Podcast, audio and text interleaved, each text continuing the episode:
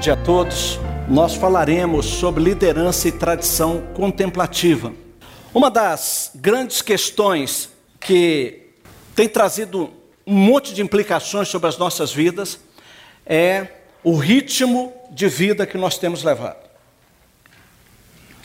Seja em qual aspecto for, seja ministerialmente, seja liderando uma igreja, seja fazendo parte de pequenos grupos, seja na sua empresa, na sua escola, na sua casa. A grande verdade é que nós temos assumido muito mais do que aquilo que nós podemos fazer e damos conta de fazer. Como consequência disso, nós temos tido uma vida emocional, física e espiritual extremamente doentia. Nós temos caído no canto da sereia, que Satanás tem usado, tem jogado aí, onde tudo para nós parece ser bom, bonito, legal.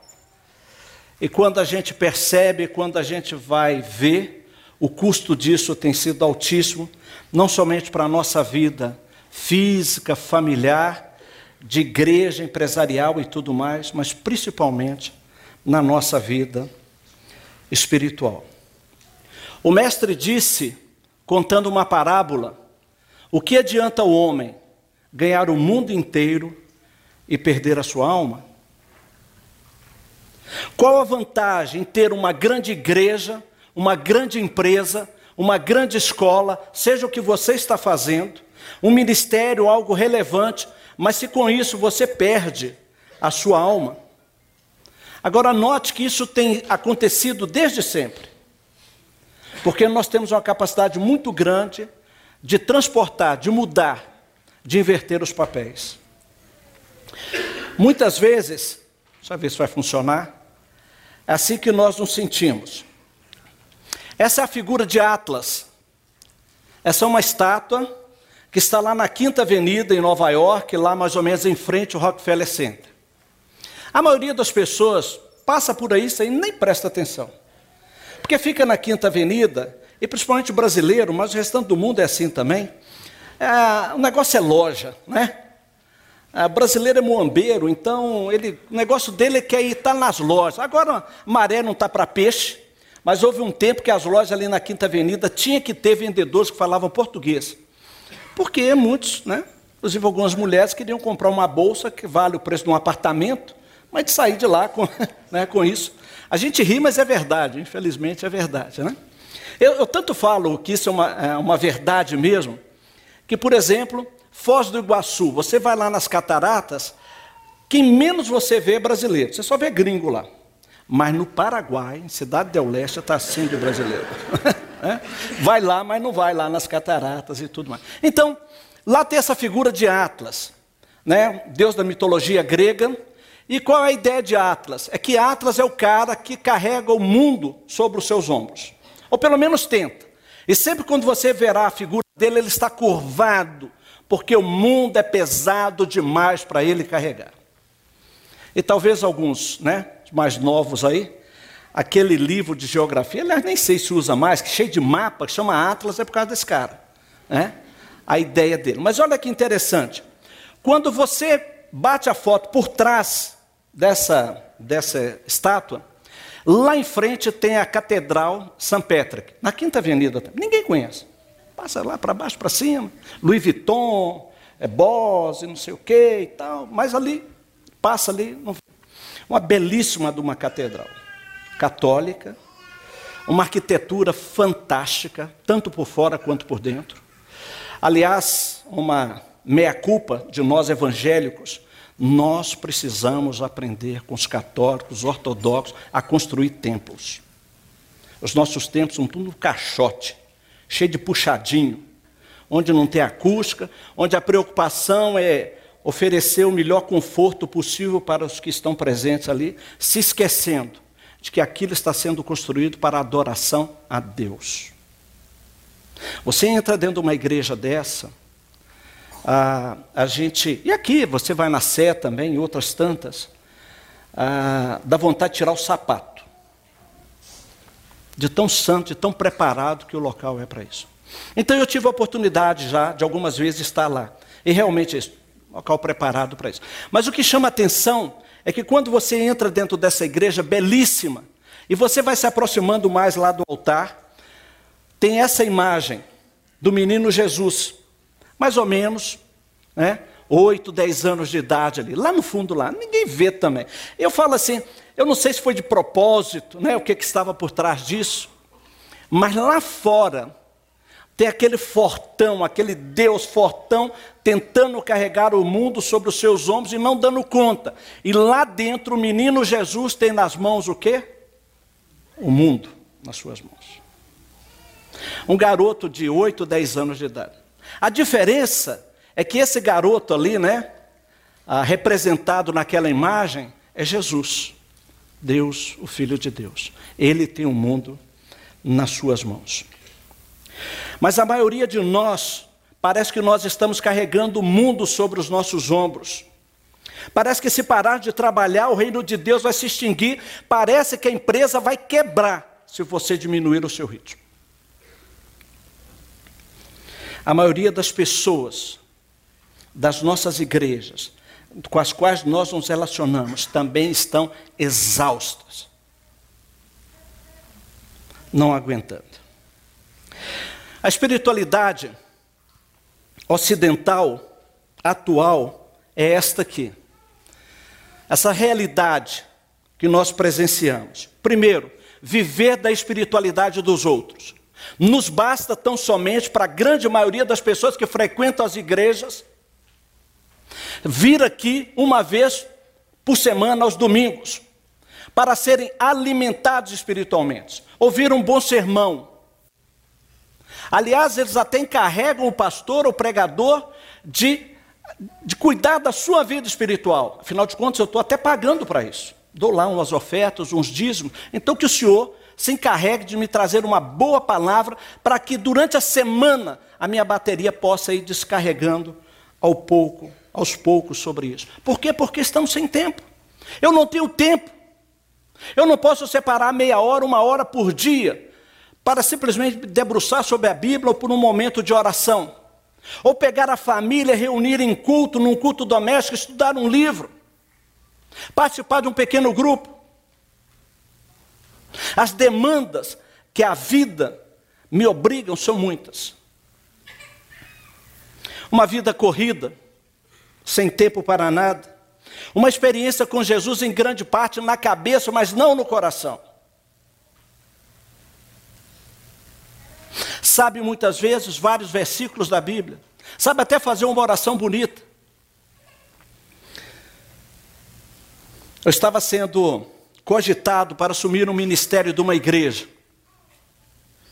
E a igreja, o pessoal ali da comissão de sucessão pastoral me convidou para ir naquela igreja para pregar, para conhecer a igreja, a igreja me conhecer.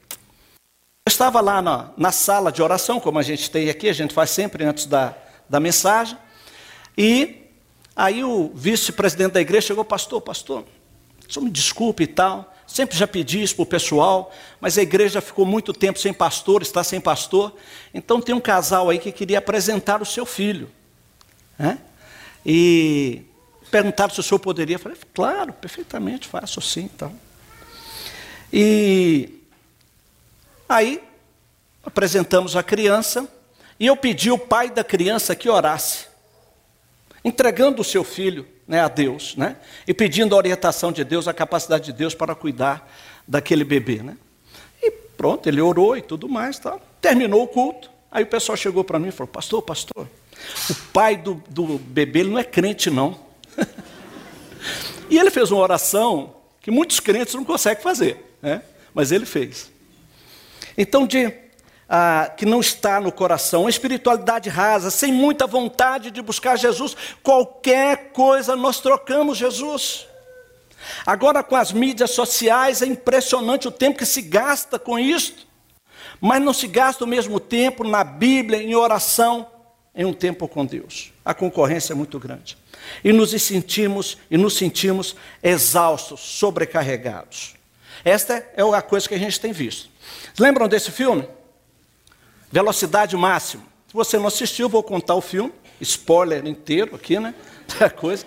Mas a história é o seguinte: Los Angeles, um ônibus de passageiro, e um terrorista coloca uma bomba no ônibus, um ônibus cheio de passageiro.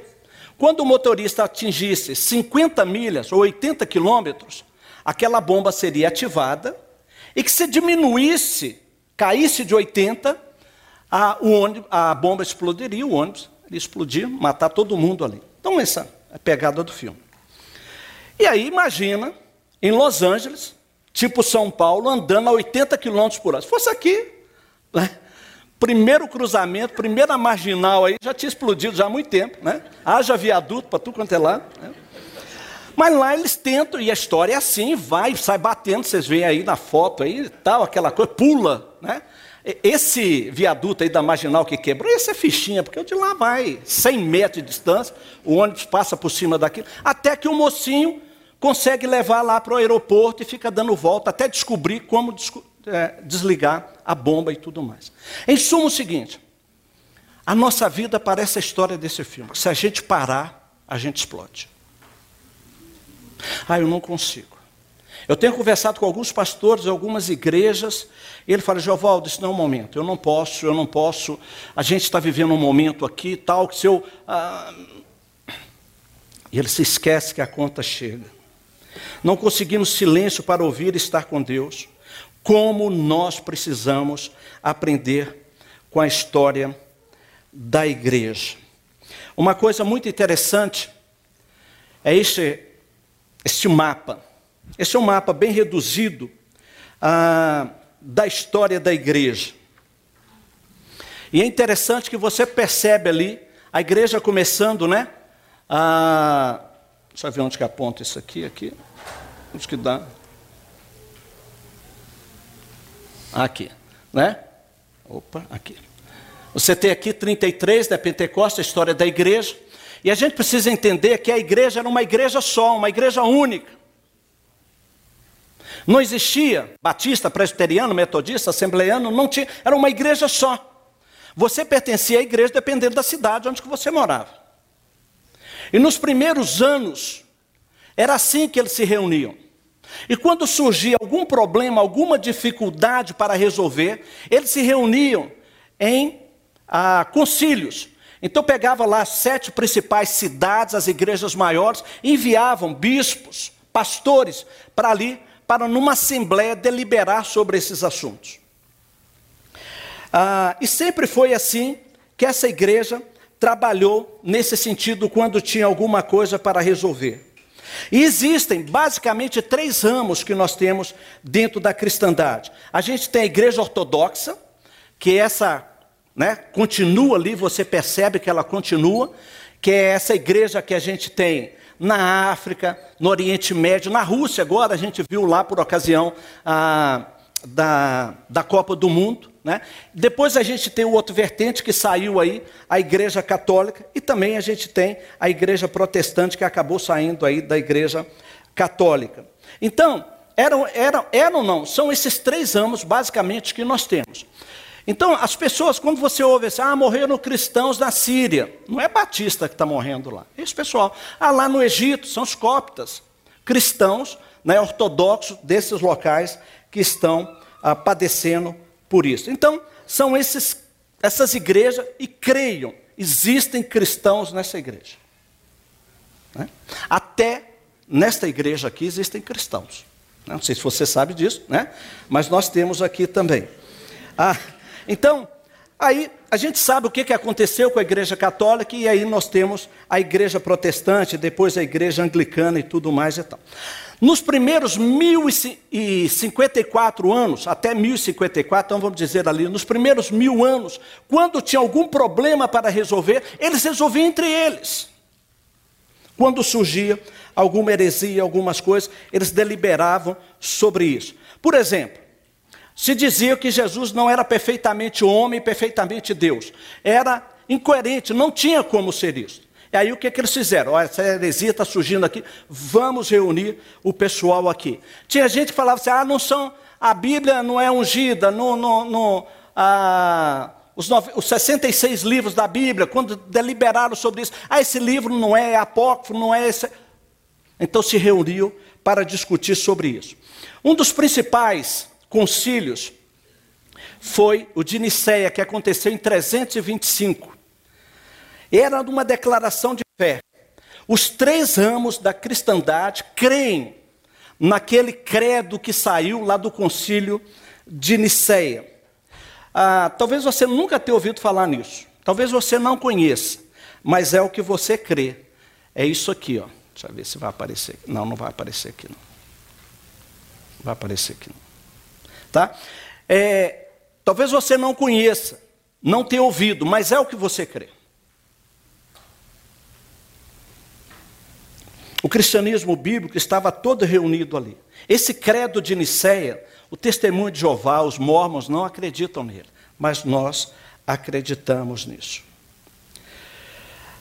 Então, até esse ponto, até 1054, não existia divisão na igreja. Quando eles tinham de deliberar, fazia assim. Mas em 1054, o bispo da igreja de Roma, a maior igreja, a maior cidade, ah, e até aquele momento ali é preciso a gente entender que havia vários conflitos de língua, de cultura, né, de, até de, ah, de fuso horário, uma série de problemas, existiam mais problemas menores, até que esse bispo de Roma decide o seguinte: ele faz lá, faz uma alteração lá no, no, no credo de Nicéia, pouca coisa, mas ele se autodenomina Papa e diz: Eu sou infalível, como representante de Deus sobre a face da terra.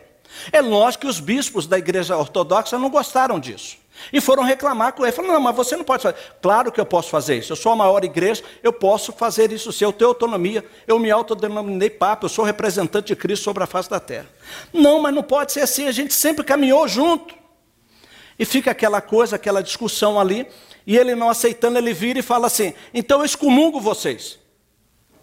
E os, os bispos da igreja, não, peraí, nós é que excomungamos vocês. Aí excomunga daqui, excomunga dali, fica né? houve essa divisão, né?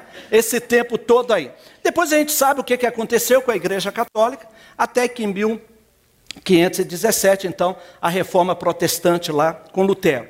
Depois lá, em 1529, o rei da Inglaterra queria divorciar, ah, o Papa falou, não pode. Claro que pode.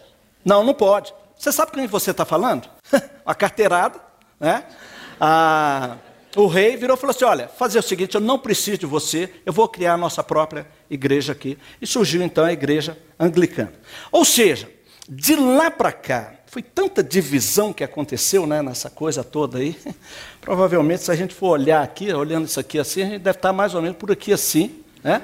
Se não for um pouco mais. No Rio, não, que dependendo da sua igreja, talvez seja um pouquinho mais longe. Né? Mas houve essa coisa toda.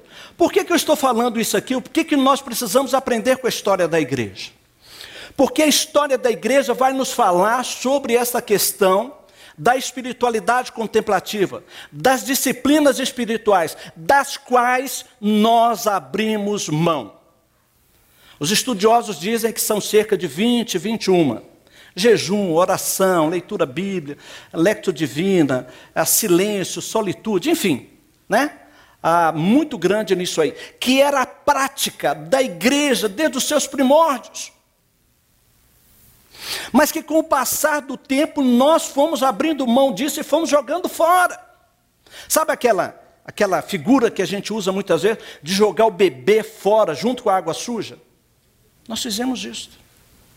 Ah, não, mas nós não podemos ter esse momento de silêncio, de solitude, porque isso é católico. Ah, nós não podemos porque isso é ortodoxo. Ah, nós não podemos fazer isso porque. Mas como não?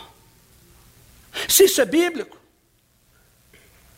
E é interessante como que nós abrimos mão de tantas coisas que é bíblico por causa de algumas coisas que foram nos passadas. Quer ver um exemplo? Muito interessante.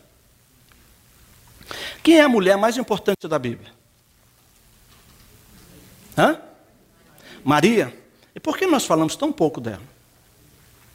Como evangélicos.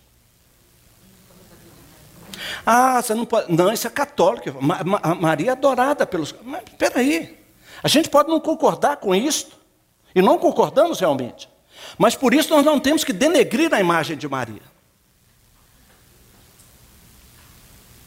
Ah, mas esse momento de silêncio, solitude, esse momento de ter de contemplação, ah, isso é desse pessoal. Tá, e qual que é o problema? Isso não é deles, isso é histórico, isso é, é da Bíblia, isso é da igreja, isso começou no início. Querem ver outro exemplo? De quem é o arco-íris? Apocalipse fala que o arco-íris sai do trono de Deus. E Deus usou na sua aliança com Noé. Ah, mas não podemos usar arco-íris. Não, negócio de arco-íris. Aliás, cala-te boca, né? É? É? Ah, teve uma época aí, isso é coisa de nova era. Aqueles ursinhos carinhosos, lembram dele? Né? Não, isso é de nova era, não sei o que, não pode usar isso. Sabe quem inventou aquilo? Uma irmã nossa da primeira igreja batista de Dallas, no Texas, nos Estados Unidos. Professor de escola bíblica dominical de, de crianças.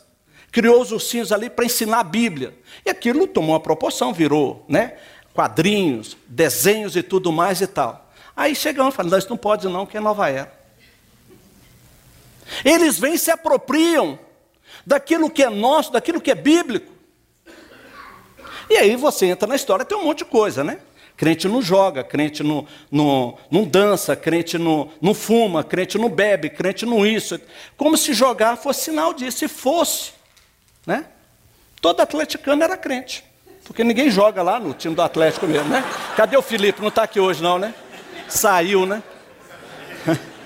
Aliás, o Ari Veloso usava isso como corintiano, né? Ele falava do corintiano. Né? Então, isso é para chamar a atenção, meus queridos, que nós abrimos mão disso. Um troca de um pragmatismo, de um humanismo, de um monte de coisa, de demandas disso e daquilo, de atender e de fazer a igreja de acordo com o gosto do freguês. Ah, o que, que você gosta? Ah, um ambiente com ar-condicionado. Então nós vamos fazer. Ah, o que, que você gosta? Ah, não, não vamos. Ah, e assim vai.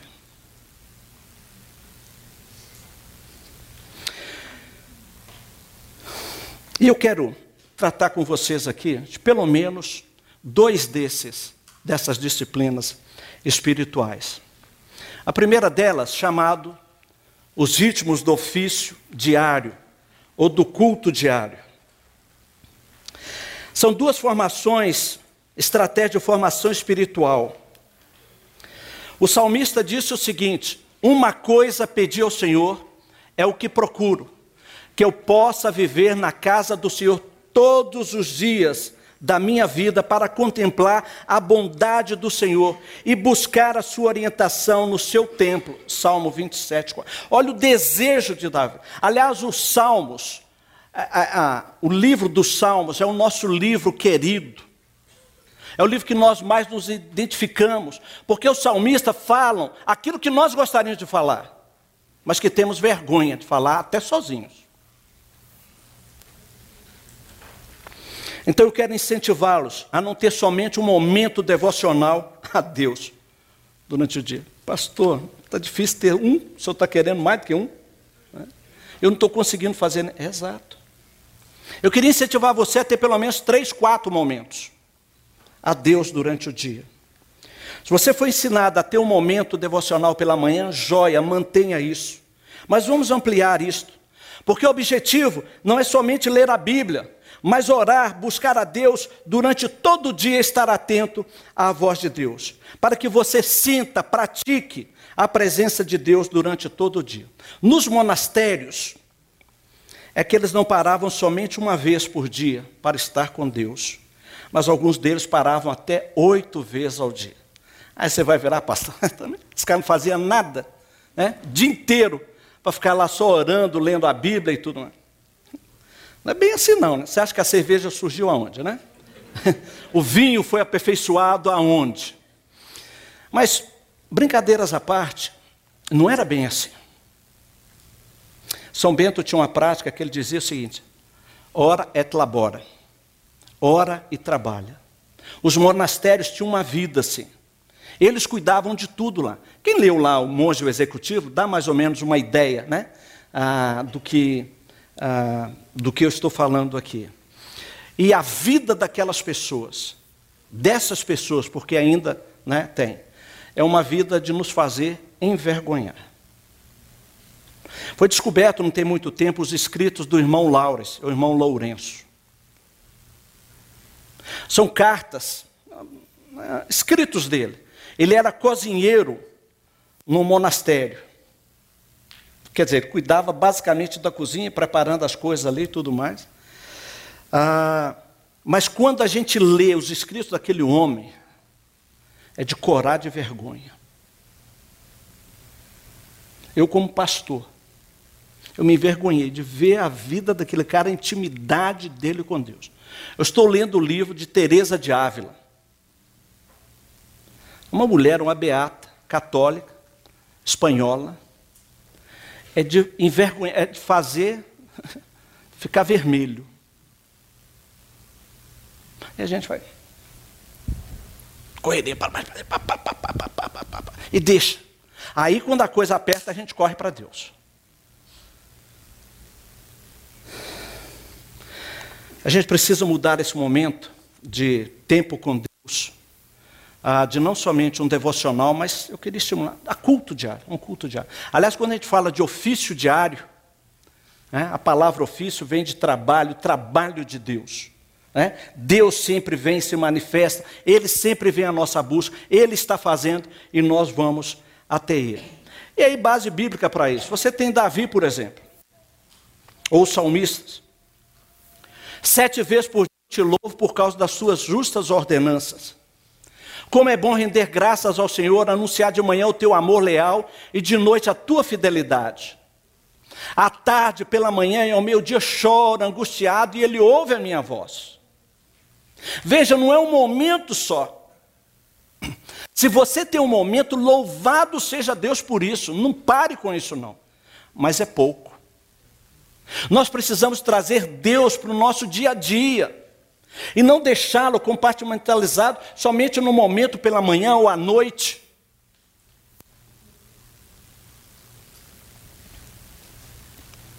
Daniel, que a gente gosta tanto, quando Daniel soube que o decreto tinha sido publicado, foi para casa, para o seu quarto, no andar de cima, onde as janelas davam para Jerusalém. Três vezes por dia, ele se ajoelhava e orava, agradecendo ao seu Deus. Agora preste atenção. Como o quê? Amava fazer. Ele não foi fazer isso por causa do decreto, não. Só de pirraça, agora eu vou orar três vezes por dia. Não. Ele fazia isso, ele costumava fazer isso. Aliás, o decreto foi por causa disso. Vocês estão me entendendo? Vocês estão vendo o que é a coisa? Então, por que, que nós vamos ter um. Né? Que tem aquele que é só aquela oração da comida, né? Famoso, faça mal, faça bem, em nome de Jesus, amém. Tem muitos que oram, inclusive comigo já aconteceu, ora ali na refeição, ele está comendo. Eu orei. Por desencargo, vai e ora de novo. Vai que faz mal, né? A comida, não, não cai bem e tudo mais. Tá? Mas a gente ter um pouco mais de tempo sobre isso. O próprio Jesus nos deu exemplo. Moisés nos deu exemplo. Ou seja, a Bíblia está cheia de exemplos. E na história da igreja está cheia de exemplos. Então eles começaram a parar três, quatro vezes ao dia para estar com Deus. Então a diferença do culto diário para o que eu chamaria do tempo devocional evangélico diário é que o objetivo é estar em comunhão com Deus, não apenas receber alguma coisa dele. Preste atenção aí. Estar com Deus e não rece somente receber dele. Porque a maioria do nosso tempo com Deus é só me dá, me dá, me dá, me dá, me dá, me dá. Não que haja problema com isso, muito pelo contrário. Deus se alegra nisso. Mas vamos aprender a estar com Ele. Nós líderes precisamos, precisamos aprender a estar com Deus para liderar a partir dele. E não o contrário. O culto diário tem um tempo de silêncio. Como é importante o silêncio, eu já tenho falado isso aqui com vocês aqui. Uma coisa de divino, de especial nisso, você parar em silêncio, procurando ouvir Deus. A cabeça viaja, né? Mas uma coisa muito bacana é que quando você está assim e a cabeça viaja,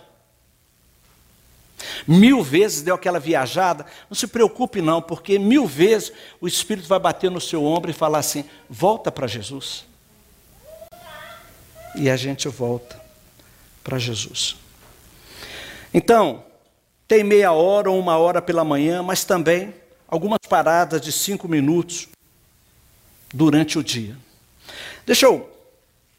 Como é que tem sido o meu dia?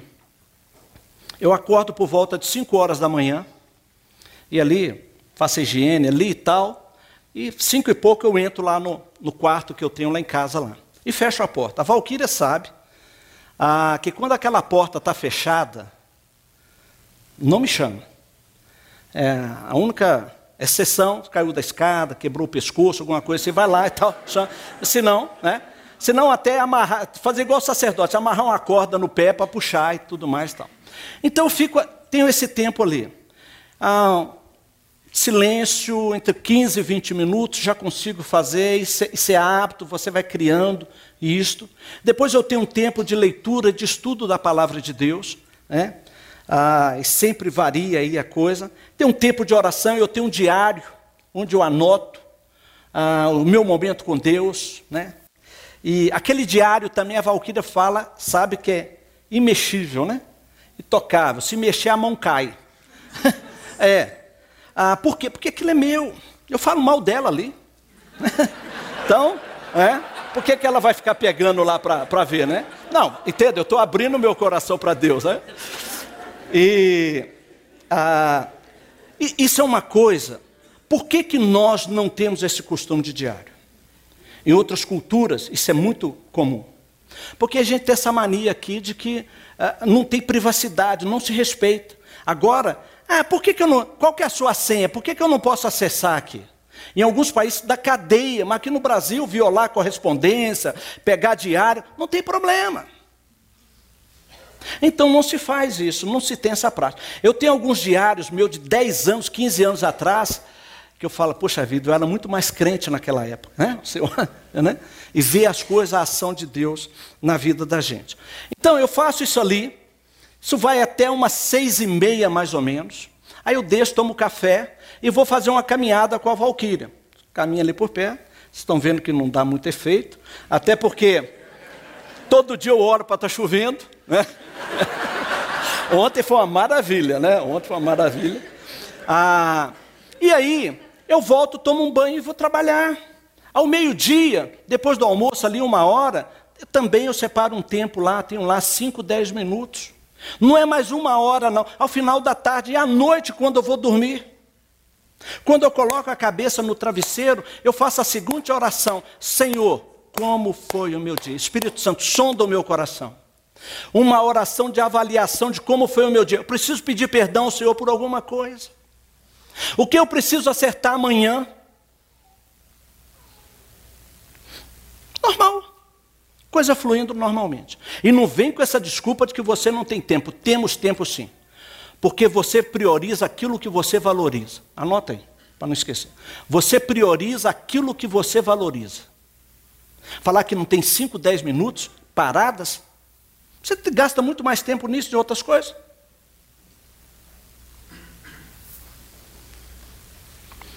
Eu estou falando aqui, mas consciente da presença de Deus. Posso estar de férias, mas consciente da presença de Deus também. Então, o alvo, a comunhão, é estar com Jesus quando nós estamos ativos. Então, o objetivo dessas paradas não é somente parar, mas trazer Deus para a nossa realidade. Aliás, a Bíblia não vai falar para a gente orar sem cessar? Então, o foco da minha vida não é pastorear, não é liderar um ministério. O foco da minha vida é buscar Deus, é estar com Deus, ver Deus face a face. A minha vida tem a ver com a comunhão com Deus. Não importa se eu sou aposentado, advogado, médico, pastor, empresário, o nosso primeiro trabalho é permanecer e estar com Jesus. Então, um desafio: tente, invente. ah, tente à tarde, nem que seja 5, 10 minutos diário. Tá? Nós temos um livro chamado Dia a Dia, tem na livraria aí o ah, o Bob tem aí também, a gente tem lá embaixo também, que vai ajudar muito você. Ele traz dois devocionais ao dia, né? Para ajudar você nisso aí. Ok? Então, essa primeira disciplina que eu queria tocar com vocês aqui, esse tempo que a gente chama de culto diário. Olha aí, o tempo lá de São Benedito. Oito vezes ao dia. A cada três horas. Gente, mas não, é ficava, não ficava uma hora em cada momento. Alguns desses momentos eram cinco, dez minutos mas é simplesmente estar cônscio da presença de Deus. E esse último aqui, ó, aliás, apontando aqui, né, que é o que eu tenho feito sempre antes ao dormir aqui. Muito bem, avançando um pouco mais, tem a ver com isso também, com esse diminuir o ritmo para estar com Deus, para desfrutar uma união amorosa com Deus ah, o sábado, o Shabá, o sábado, ou o dia de descanso. Tá? Todas as vezes que eu me referi aqui sábado, não pense no dia de ontem, não, tá?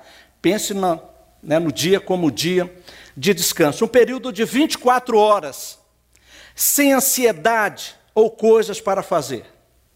Então lhes disse: o sábado foi feito por causa do homem e não o homem por causa do sábado. Marcos 2, 27. Se o culto diário tem a ver com o nosso ritmo diário, né, nosso dia a dia, e a gente precisa entender que a nossa sociedade funciona 24 barra 7, uma das primeiras vezes que eu fui, olha, uma das primeiras, não, a primeira vez que eu fui aos Estados Unidos, entrando naquelas lojas de conveniência, está lá, 20, 24 barra 7. Falei, gente, caramba, o que, que é isso, né? Aí que você vai entender, 24 horas por dia, 7 dias na semana, né? Ah, está aberto, funcionando aquilo ali. Nós funcionamos assim. Ah, vivemos conectados a todo instante, estamos aí com microtédio. Se a gente pega o celular, o nosso smartphone, a cada 15 segundos a gente dá uma olhadinha nele para ver se chegou uma notificação, uma mensagem, e se não chegou já dá um desespero na gente. Naquela pirâmide de Maslow, né? Das necessidades. A última, agora, a base lá chama-se bateria. É, é a maior. A, a, o pessoal aí da, da indústria de eletrônicos aí, a maior, eles ficam ali tentando como aumentar a bateria. Ah, o uso da bateria ali. Agora, como família de Jesus, a gente tem que ter um ritmo, e esse ritmo tem que ser diferente do, da proposta que o mundo tem feito para nós. O culto diário nos ajuda nisso durante todo o dia, mas a cada semana a gente tem um sábado, um dia de descanso. A forma como o mundo funciona é assim. Ritmo secular. Você trabalha, trabalha, trabalha, trabalha, férias. Trabalha, trabalha, trabalha, trabalha, férias. Mas o ritmo de Deus é trabalha, descansa, trabalha, descansa, trabalha, descansa. Você sabia que não tem férias na Bíblia? Quem que inventou isso? Hein? Dizem as más línguas que foram os americanos, criaram lá um monte de hotel e não tinha gente para ficar no hotel. Vamos dar férias para esse povo para ele vir ocupar o hotel. Mas ah, conta-se que surgiu na Revolução Industrial, ah, por ali naquela época. Aliás, a palavra férias vem do latim, que é férias lá, que é o, que é o dia, o dia de descanso, né, que o romano usava, e depois ampliou isso aí dentro dessa necessidade. Porque o trabalho era tão intenso, se trabalhava tanto, que o pessoal não tinha condições ah, de descanso. Mas o ritmo de Deus é diferente. Porque a proposta de Deus é você trabalhar seis dias e descansar um dia. Trabalha seis dias. Nunca há acúmulo. Nunca há exaustão.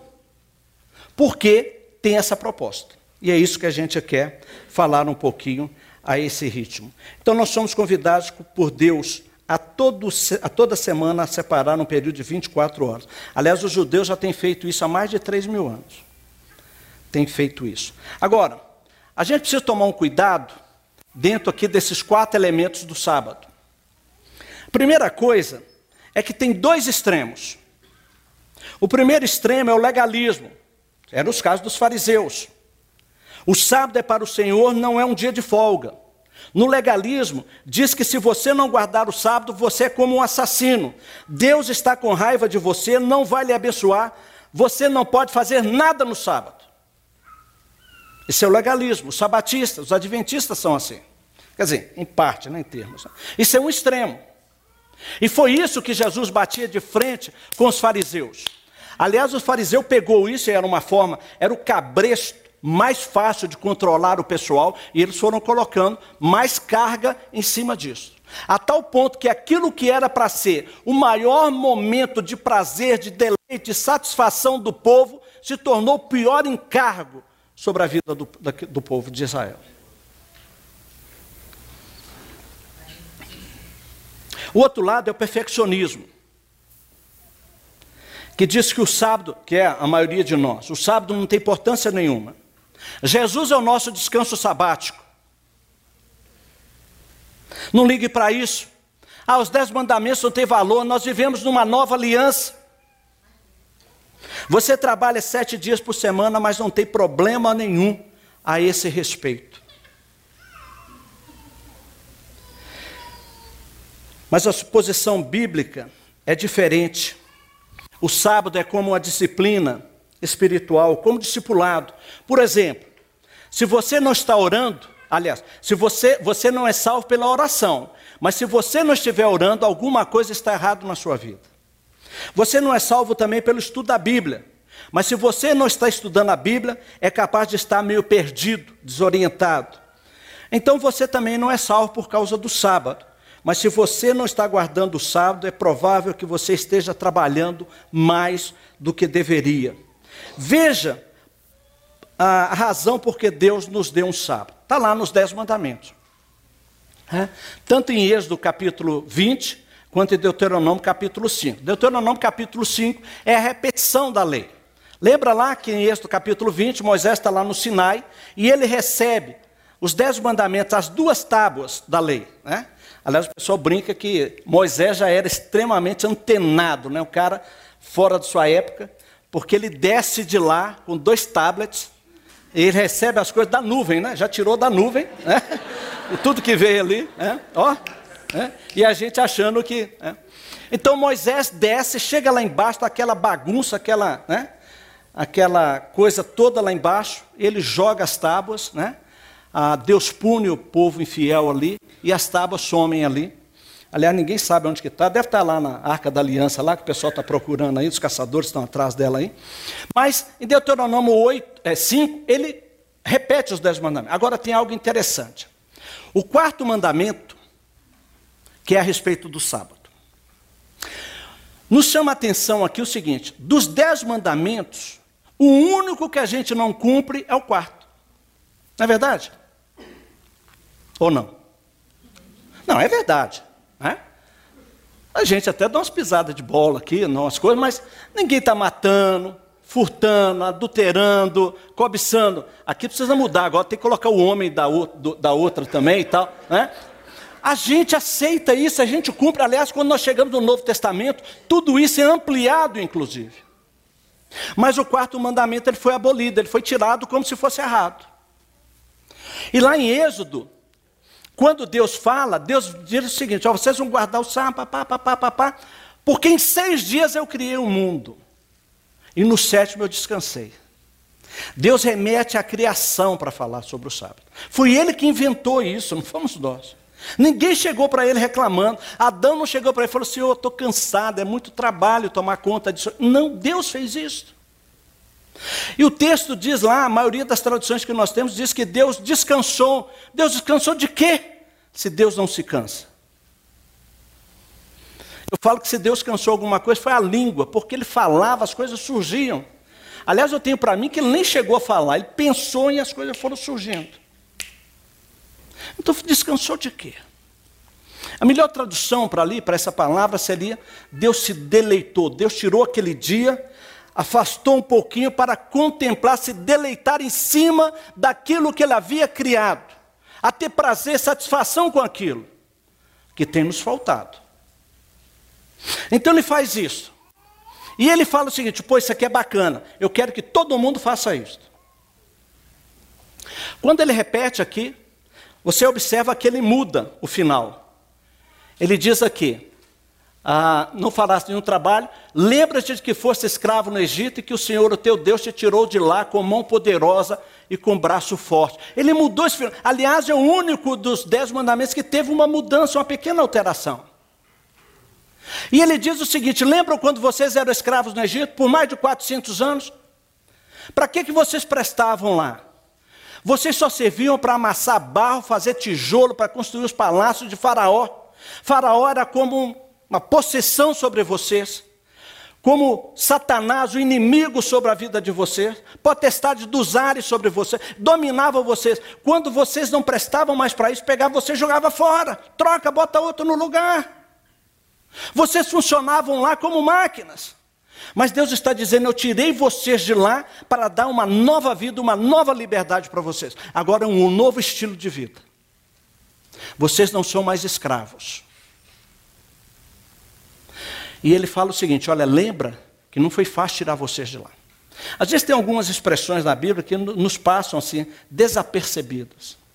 Por exemplo, nos fala aí que Deus falando o seguinte: eu tirei vocês de lá com braço, com mão poderosa e braço forte. Porque na cabeça da gente parece que é um negocinho assim, Deus. Pum.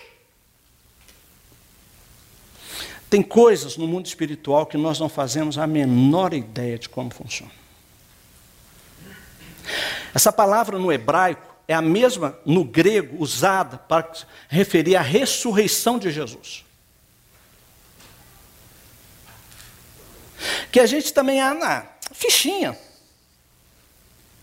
Nós sabemos que Deus é onipotente, Deus tem todo o poder, sabedoria, todas as coisas. Mas a gente precisa entender o custo de determinadas coisas, da dificuldade. Lembra lá Daniel orando?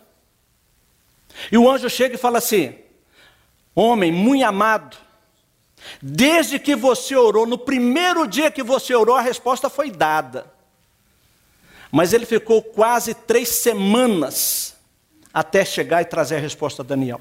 Porque aqui para cima não foi fácil, não. Isso é o anjo falando. Precisou que Miguel viesse para me ajudar. Então Deus tira isso. Nós precisamos entender que isso que está colocado sobre nós é uma opressão. E a gente não ter tempo para Deus, tempo para nós, tempo para a família, tempo para a igreja também. Faraó representava a potestade do mal, era como um demônio. E agora Deus tira esse povo de lá mas o povo não esqueceu de lá, ficava lembrando das coisas de lá. Eu quero voltar, lá eu tenho comida, lá eu tenho água, eu trabalho, eu me mato, mas eu tenho isto. E não é assim que nós fazemos. A gente nunca está satisfeito com o que nós temos. A gente sempre quer mais. Uma vez uma pessoa chegou para mim e falou assim: Pastor, eu queria que pedir oração para o senhor. Surgiu uma oportunidade aí de um novo emprego. Eu falei, mas você não está trabalhando? É, eu trabalho de 8 a 5, mas surgiu a oportunidade de trabalhar de 6 à meia-noite e tal. Aí eu falei, tá, rapaz, você veio pedir para a pessoa errada. Eu vou pedir para Deus não te dar esse emprego. Entendeu? Porque não é possível. Aí você fala, não, porque vai entrar uma grana. É sempre assim. A conversa é sempre a mesma. Surge uma dificuldade aqui, aí surge uma oportunidade, uma porta se me abriu que vai implicar em você gastar mais tempo seu, gastar mais dinheiro, ter menos tempo com a sua esposa, com seus filhos, com Deus, com a igreja e tudo mais. Ah, mas vai surgir, eu vou poder fazer. É sempre assim.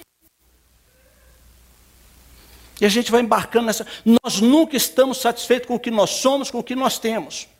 Aquela vida simples, comum do lar, conforme diz Pedro, aquilo já foi para as cucuias há muito tempo.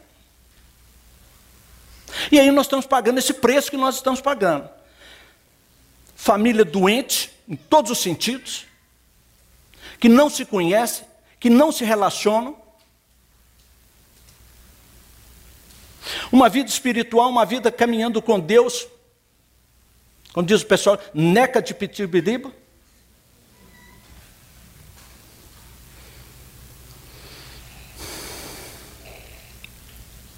E é interessante que o mundo aí fora já tem percebido. Tem uns caras aí que trabalham 16, 18 horas por dia. Aliás, até o Dória fala que dorme 4 horas né, por noite. Uma hora a conta chega. Então tem uns carinhas aí com 40, 40 e poucos anos, dá um infarto, um piripaco, vai parar no hospital, morre, não morre. Fica ali aquela coisa toda ali. Quando não fica entrevado sobre uma cama, ele toma a decisão, quando sai de lá, qual é a primeira decisão que ele toma? Vou mudar de vida. Dá mais tempo para mim, para minha família, para minha saúde e tudo mais. Vou diminuir o risco. Precisa disso. E falando aqui, nós temos alguns pastores aqui. Quantos pastores estão morrendo por causa de excesso de trabalho, excesso de demanda? E acho que isso é bacana. Eu estou trabalhando para Jesus. Cara, você é Marta, deixando de ser Maria.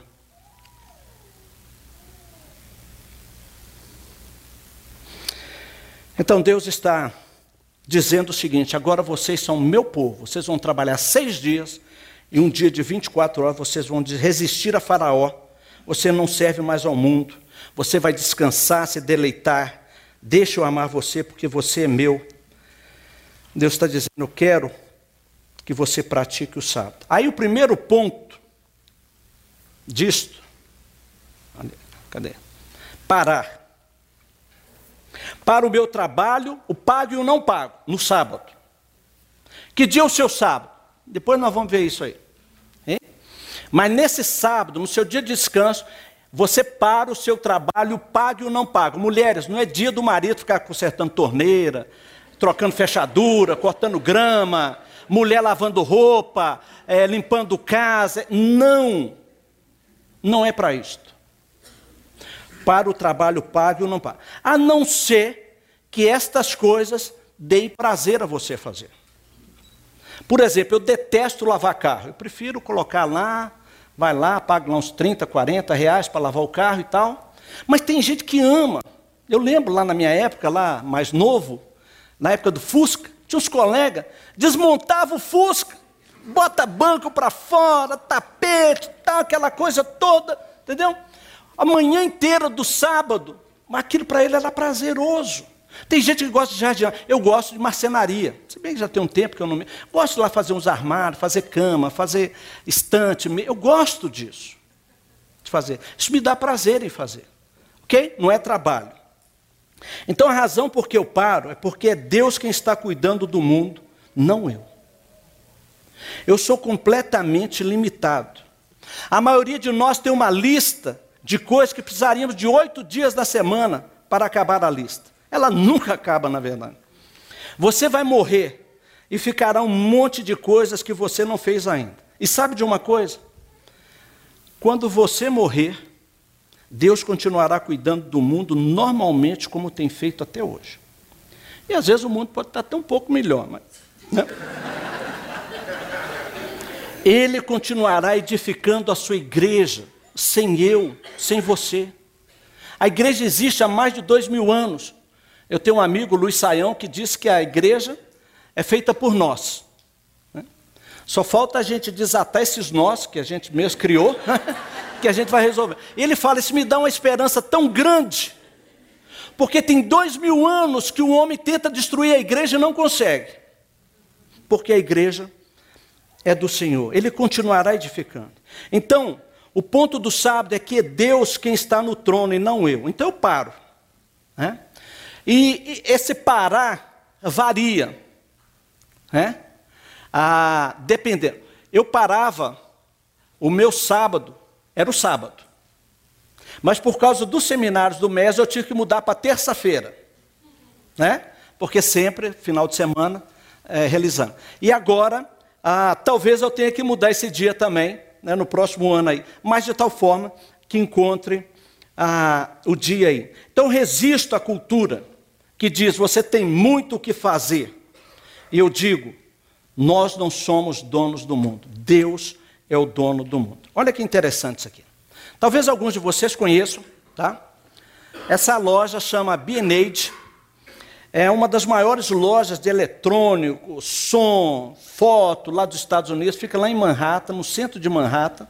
É um prédio muito grande, já estive lá algumas vezes comprando. Ou os meninos ali da Texas, aqui é a nossa Disneylândia. Né? Você vai ali, você fica né, deslumbrado com, com essas coisas ali. Os donos dessa loja são judeus ortodoxos. Aqueles que usam aquele caixinho aqui e tal. Ah, e aí o seguinte, toda sexta-feira, uma hora da tarde, a loja fecha. Para o pessoal ir para casa para o sábado. Aí você vai falar assim, mas Jovaldo, não é. O, sábado judaico não é de seis a seis? É, só que os caras precisam chegar em casa. Eles moram em Nova York, é igual São Paulo. Alguns três, quatro horas para chegar em casa. Preparar tudo para o sábado e tudo mais. Então, uma hora da tarde, sexta-feira fecha, só vai abrir no sábado, sete horas da noite. Aí sempre tem esses engraçadinhos. Aí chega o jornalista lá e tal, aquela coisa, entrevistando os donos lá. Mas vem cá, como é que vocês fazem na Black Friday? Semana passada, né? Que é na sexta-feira, é o dia de maior vendagem Estados Unidos e tal. Vocês perdem milhões de dólares nesse dia? Se perdemos, a gente fecha, né? Mas vocês são loucos de fazer um negócio desse? Como é que faz? Não, nós servimos a outro Senhor. Tonho, Inclusive para nós. Agora, olha que interessante. Essa é a loja virtual. Viu o que está escrito aqui? Ela não funciona não, só vai abrir no sábado às 7h15. Nem na virtual você consegue ser atendido, comprar. Ela funcionava antes.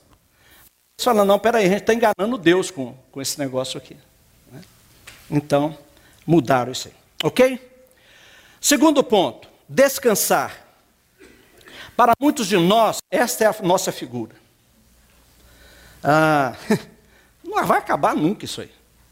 É um passo para cima, cinco para baixo, e vai ficar nessa coisa toda aí.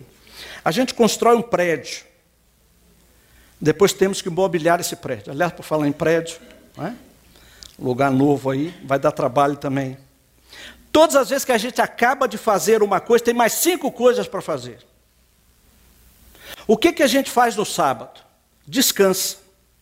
Descansa da exaustão, do trabalho, da pressa, da multitarefas.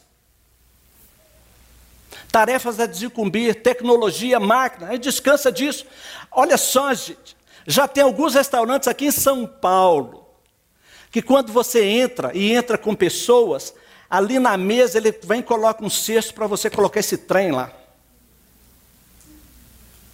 Algumas casas que têm praticado o sábado, no dia do sábado, no dia do descanso, eles colocam um cesto lá na porta, onde todos os membros da família colocam seu celular, tablet, tudo ali. Hoje não é dia de mexer com isto. Vamos olhar um na cara do outro, vamos conversar um com o outro. E sabe quem mais ama o sábado? As crianças. Porque sabe que vão ter, vai ter os pais, pelo menos por um dia, inteiramente deles. Então a gente descansa, tira uma soneca, relaxa, cuida do jardim, vai lavar carro, se for o caso, vai passear, vai fazer alguma coisa. Descansa de tudo. Agora, o que é descanso para mim pode não ser para você. Correto? Por exemplo, eu não gosto de praia, não sou chegado em praia. Tudo na praia me incomoda. Aquela areia, aquela água salgada, aquele sol, entendeu? Eu preciso manter a cor e tudo mais, sabe? Fiquei, ficar passando aqueles cremes, que, tudo me incomoda. A Valquíria me pede para passar um protetor, um bronzeador, eu quero, quero colocar luva, só para não ficar com a mão, né? aquela coisa toda ali. Olha, ali depois daqueles primeiros 15 minutos, daquele primeiro espetinho de camarão, já quero ir embora. Aquilo ali para mim é um tédio. Eu tenho umas fotos aí né, na, na praia, porque eu não gosto de praia, mas a Valquíria ama a praia. E como eu a amo, né, fica lá igual largatixa, esticar lá. Passa o dia inteiro né, naquilo ali. Não, ela vai lá na água, eu já fiquei reparando, vai lá na água refrescar, faz assim. Tss, assim né? Tão queimado que está. Eu chego, alugo aquela tenda, né? aliás, agora comprei uma até, né? E aí eu fico assim, né? acompanhando a sombra. Né? Tem umas fotos minhas que eu falei que eu vou usar no negócio, que é um tédio aquilo ali para mim. Eu gosto é de campo, de praia, é de, de montanhas, acampar e tudo mais. Deus é muito sábio, por isso Ele me fez nascer em Minas. Né? Ah, o Wilson pôde presenciar isso esses dias aí, né? Aí alguém vira e fala assim: Ah, mas Minas não tem praia, azar do mar. Entendeu? é. Se a gente gostasse desse negócio, já tinha invadido lá o Espírito Santo, tinha tomado conta daquele negócio lá, que aquilo lá não é nada sem a gente mesmo, né? Outro dia eu estava falando isso e tinha um, um, capixaba, ele virou e falou assim: sabe por que Minas não tem, não tem praia ali? Você já imaginou? Minas com aquelas montanhas, aquelas coisas, com pão de queijo e etc e tal. Imagine se tivesse mar, ninguém ia aguentar o mineiro, né? tá? Então, isso varia. O que é descanso para você pode não ser para sua esposa, para suas crianças e vice-versa. Tem que entrar no acordo aqui. Terceiro, deleitar-se. Em Gênesis, nós já falamos sobre isso, Deus tirou um sábado. Ele declarou que tudo era lindo no mundo e ele se deleitou. Então nós somos convidados a nos deleitarmos também a cada sábado. Eu quero perguntar para você o seguinte: o que que traz alegria a você? O que que enche o seu balde de prazer, de satisfação? Pense um pouquinho sobre isso. E Deus está dizendo para você o seguinte: eu quero que você faça isso que você se alegre nisto. Ele nos deu cinco sentidos e a gente se deleita no presente da vida que Ele nos deu. A gente não está trabalhando nesse dia, no sábado, e o mundo é lindo. Deus está dizendo: Eu fiz esse mundo lindo para você. Aproveite, se deleite. Eu tenho feito com a Valquíria, ah, sempre quando a gente está disponível aí, uma folga, de sair aqui por perto, sabe esse bate e volta? Um dia, sai por aqui. Gente, você descobre coisas fantásticas que tem dentro de São Paulo. São Paulo não tem só engarrafamento, não, tem um monte de coisa. Até cachoeira com água cristalina, sabia disso? É, potável, inclusive. Tem dentro de São Paulo. E aqui ao redor também, várias coisas. De vez em quando eu pego o telefone e ligo lá para o meu amigo Gaspar, assando, ó, vamos comer um peixe aí? Desce, vai lá em Santos. Sai aqui por perto, isso faz parte. Mas a gente vai, não, eu não tenho tempo, eu não posso, não dá para. E não precisa de dinheiro para fazer essas coisas. Outro dia caiu a ficha para mim. Até por causa aqui do MES, eu já estive algumas vezes em Nova York. Eu vou falar algo aqui com vocês que eu até, num certo sentido, me envergonho falar isso. Já estive naqueles museus lá. Confesso que não tenho muita paciência também. Eu vou assim, passando. Mas já tive lá. Porque sabe o que, que é? Você entra dentro do museu, aquele museu lá no, de História Natural. Sinceramente, honestamente, para você ver aquilo ali, vai uma semana, não vai? Não, se for para ver direito. Né? E eu não tenho uma semana lá, mas estive lá e tudo mais. Você vai lá no Central Park, já várias vezes lá e tal, aquela coisa. No Ibirapuera, eu nunca tinha ido. No MASP, eu nunca fui. Sabe aquela coisa? Amanhã eu vou. Amanhã eu vou. Você está lá em Nova York e pensa, ah, não sei se eu volto aqui. Então vamos aproveitar, vamos de uma vez. Não é assim que a gente funciona? Amanhã eu vou, amanhã eu faço. Lá no pico do. Como é que é? Jaraguá? Como é que é? Jaraguá? Nunca tinha ido lá. Falei, não, vamos lá antes que a gente morra. É. é. Vou fazer essas coisas aqui, algumas coisas aqui dentro, sem precisar ir para longe para fazer. Se deleitar nessas coisas. Então Deus nos convida para isso. E isso é muito radical e tem a ver com a nossa saúde emocional. Muitos de nós cresceram em famílias que não tinham deleite, tudo era trabalho, trabalho, trabalho sempre. Então é preciso aprender a se divertir, a brincar, a usufruir dos bens da vida. Precisamos conduzir a cultura para curtir as boas coisas que a vida nos dá, o deleite. Foi Deus que nos deu esse presente. As belezas, as coisas boas da vida. Muitas pessoas pensam que deleite é como se fosse pecado. Mas Deus criou o mundo e Ele é muito bom e nós estamos invertendo isso. Se você trabalha sete dias por semana, toda hora, você está tirando da sua alma. Preste atenção nisso aqui, nesse princípio. A Bíblia vai falar da terra ter um sabático. Levítico 25. Um belo dia lá, Deus chega de manhã e fala assim: Moisés, reúne a turma aí. Tive uma ideia excelente. Reúne a turma toda aí. Aí juntou todo mundo lá e tal. Aí Deus vira para eles e fala assim: vamos fazer o seguinte: durante seis anos, vocês vão plantar. Vão plantar e vão colher. Mas o sétimo ano vocês vão parar e vão deixar a terra descansar. Nesse sétimo ano, eu vou revigorar a terra, eu vou trazer novos nutrientes, vou trazer todos os sais, tudo que a terra precisa, ela vai estar descansando. Ok? Aí lá no final da sala, alguém levanta a mão e fala assim: professor, eu não entendi um negócio aqui. Tá, e o que, que a gente vai comer nesse sétimo ano? Preocupa não, já pensei em tudo. Ok? No sexto ano, porção dobrada. Aliás, que não é nem dobrada, né? Três vezes mais porque tinha do sexto ano, do sétimo e do oitavo, porque no oitavo eles iam plantar, não ia ter ainda o que comer. Deus, já pensei, no sexto ano vai dar muito mais do que vocês têm colhido. Vocês vão ter um ano daquele famoso CBD, comer, beber e dormir. É? É? Vão fazer nada, um ano de férias. Enquanto a terra está descansando e vocês estão descansando. É o tal do ano sabático.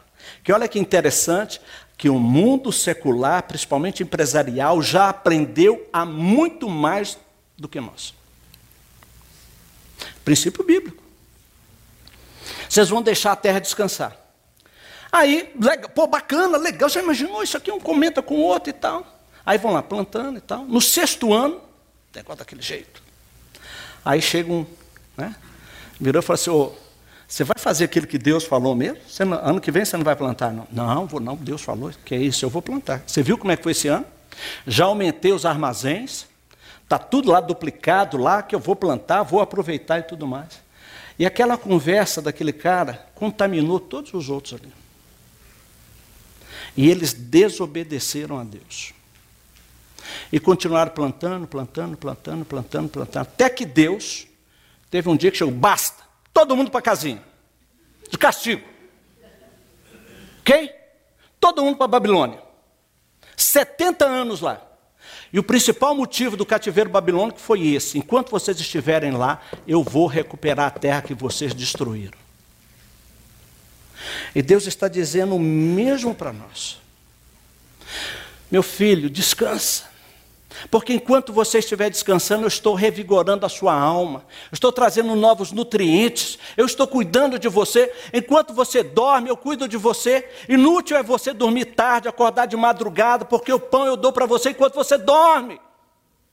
Acorda para isso. Não, Senhor, não, Senhor, não posso parar, eu não posso parar, eu não posso parar. Eu fiz você a minha imagem e semelhança, então para, você não é uma máquina. E Deus não está usando você como deveria. Todos nós temos limites. O seu solo precisa descansar. Olha isso aqui. Essa foto eu tirei lá em Chicago. Lá tem alguns outros lugares, né? Exato. Você só vê criança nisso aí. Porque para nós adultos isso é mico. Pagar mico. Né? Então a gente não aproveita, a gente não deleita. Não se deleita nas coisas que Deus tem dado para nós. Quarto, contemplar. Durante 24 horas a gente procura nas coisas visíveis o Deus invisível. Como num tempo na praia, no campo, ou até, principalmente, numa celebração. Um rabino escreveu o seguinte: que todo sábado você tem um gostinho da eternidade, do céu. Porque quando você morrer, você terá os quatro princípios: parar, descansar, deleitar e contemplar, ver Deus face a face. Agora, se você não puder sentir um gostinho da eternidade agora, através do sábado, porque está muito ocupado, o que o faz pensar que vai se encontrar com Deus face a face no céu? É um privilégio nós termos um sábado e podermos desfrutar dele. Finalizando, lembretes importantes. Temos de guardar o sábado. Jesus disse que você não foi feito para o sábado, mas o sábado foi feito para você. Mas nós estamos como viciados, como escravos, com o faraó dentro de nós. E falando aqui de pastores, muitos pastores e líderes não conseguem parar. Estão como que viciados. Deus está dizendo: para, para, eu te amo, descansa. Mas nós, pastores, estamos dizendo: não, de jeito nenhum, eu tenho que trabalhar para ti.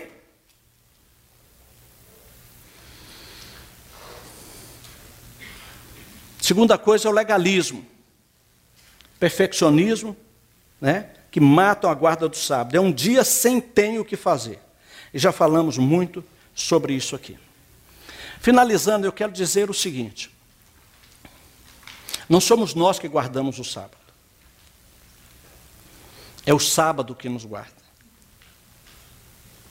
Nos guarda do estresse, da irritabilidade, da doença.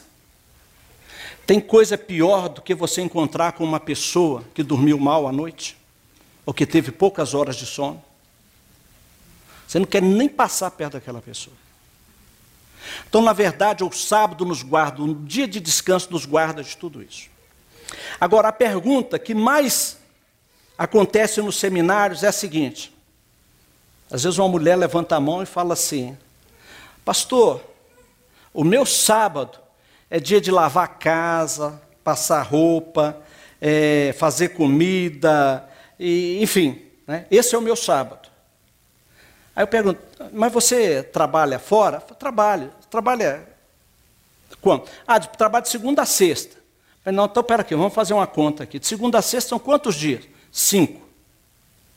Ah, então, Deus falou para trabalhar quantos? Seis, né? Então, sábado, o seu sábado você vai lavar roupa, passar, né, fazer comida, limpar a casa, etc. Vai fazer tudo isso. Senão você está é, desrespeitando Deus da mesma forma, trabalhando só cinco dias. Agora, aí é um outro, uma outra discussão. Onde está aquele emprestado daquele marido seu? É, está lá jogando bola com os, seus, com os amiguinhos dele lá, no churrasco e tudo mais. Cadê os seus emprestados, os seus filhos?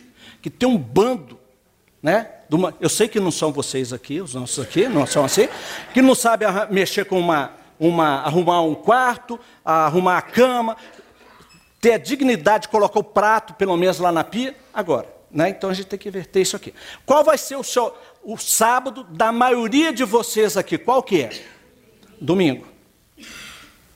E graças a Deus que vocês estão numa igreja que respeita o sábado de vocês.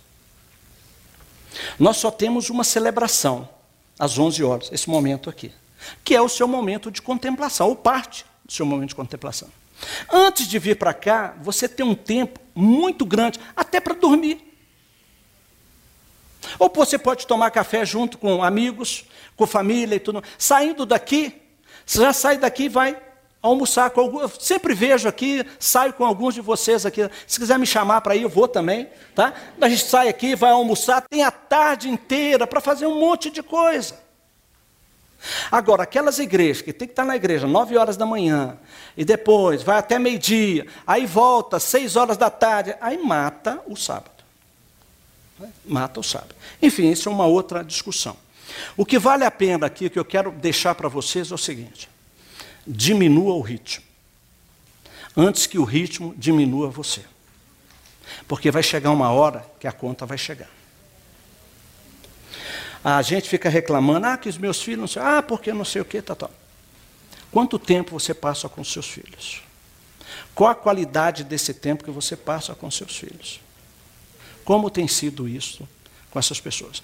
E mais, quanto tempo você tem passado com Deus? Isso tudo reflete nisso aqui, no tempo que você vai dar para Deus. Ok? Curva a sua cabeça, vamos orar.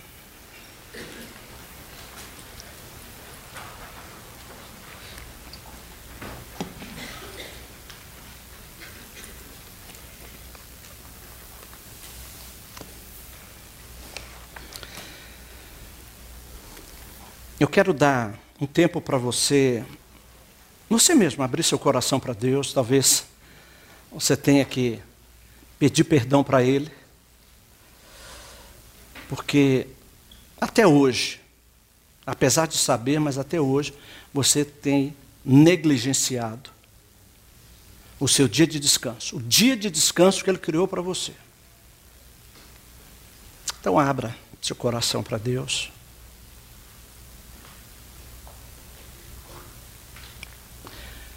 Pai amado, Senhor da glória, toda honra seja dada ao Senhor. Bom estarmos aqui. Bom estarmos celebrando a Deus, junto com queridos de várias partes da cidade, de outras cidades. Alguns que nós nem conhecemos, Mas que bom estarmos aqui. Ó Deus, e que esse momento aqui seja um tempo de fazer parte do nosso sábado, do meu descanso.